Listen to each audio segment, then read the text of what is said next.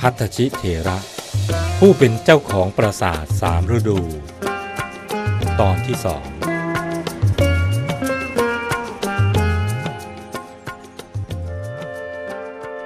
จากตอนที่แล้ว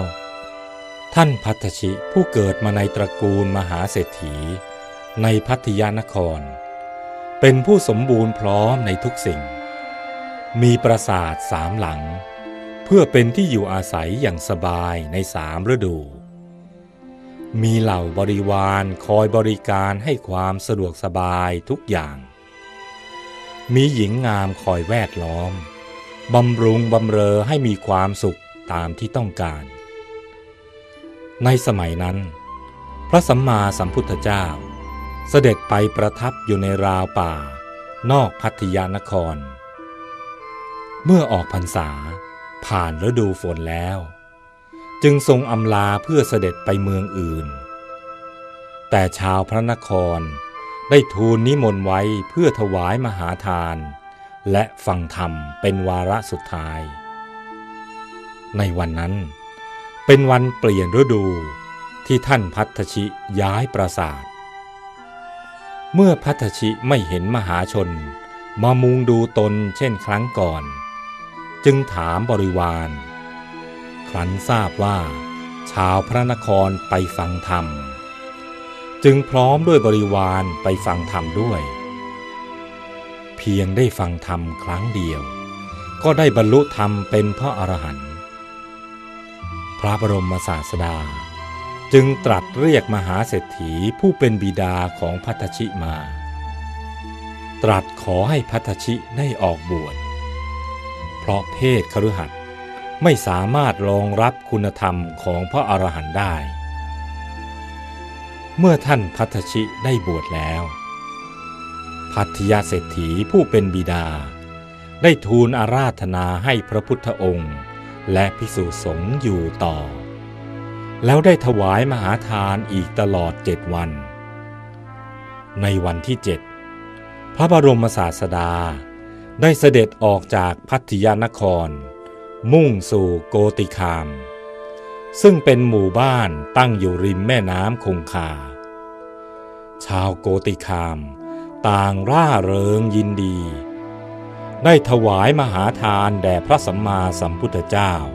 และเหล่าภิกษุสงฆ์ขณะที่พระบรมศาสดาเริ่มอนุโมทนามหาทาน ท่านพัทชิเถระ ได้ออกเดินทางจากสถานที่ฉัน ไปสู่ฝั่งแม่น้ำก่อนขวาภิกษุทุกรูป เมื่อไปถึงริมฝั่งแม่น้ำแล้ว ได้นั่งเข้าพละสมาบัติ โดยกำหนดจิตไว้ว่า เมื่อพระบรมศาสดาเสด็จมาถึงเท่านั้น จึงจะออกจากสมาบัติ ธรรมดาของการเข้าพละสมาบัติ เมื่อกำหนดจิตไว้ว่า เราจะออกในเวลาไหน เมื่อถึงเวลานั้น จิตถึงจะถอนออกมา ดังนั้น แม้เมื่อพระมหาเถระมาถึงแล้ว พระพัทชิเถระก็ยังไม่ออกจากสมาบัติ จนกระทั่งพระสัมมาสัมพุทธเจ้าเสด็จมาถึง พระพัทชิจึงออกจากสมาบัติ มายืนประคองอัญชลีรอรับเสด็จอยู่ ทางด้านพระพิสุผู้ยังเป็นปุถุชน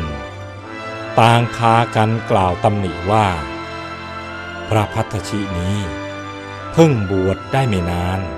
ก็กลายเป็นผู้กระด้าง เพราะมานะว่ามาจากตระกูลมหาเศรษฐี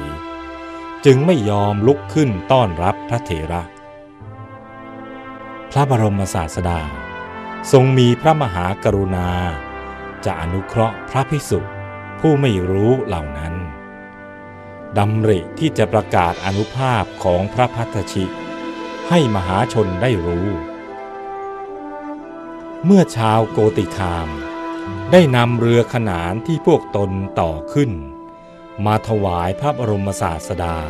และพิสุสงฆ์ ระบรมศาสดาจึงตรัสเรียกพระพัทชิ ให้มาขึ้นเรือขนานลำเดียวกับพระองค์ เมื่อเรือลอยลำไปถึงกลางแม่น้ำพระพุทธองค์ตรัสถามว่า ดูก่อนพัทชิ ปราสาทแก้วที่เธอเคยอยู่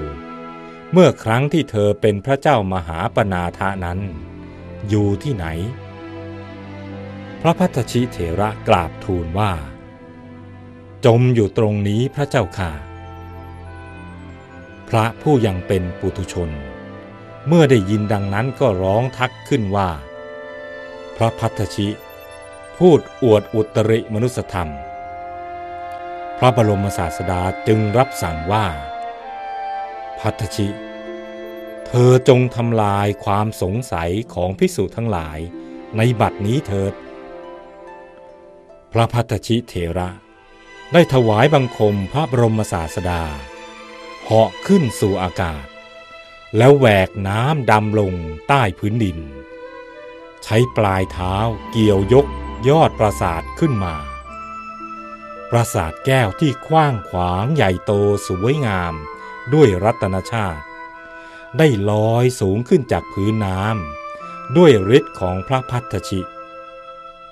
พระพิสุปุตุชนเห็นดังนั้นก็ตะลึง อัศจรรย์ใจ หมดความสงสัยในคุณวิเศษของท่าน มหาชนทั้งใกล้และไกล ได้เห็นปราสาทนั้นแล้ว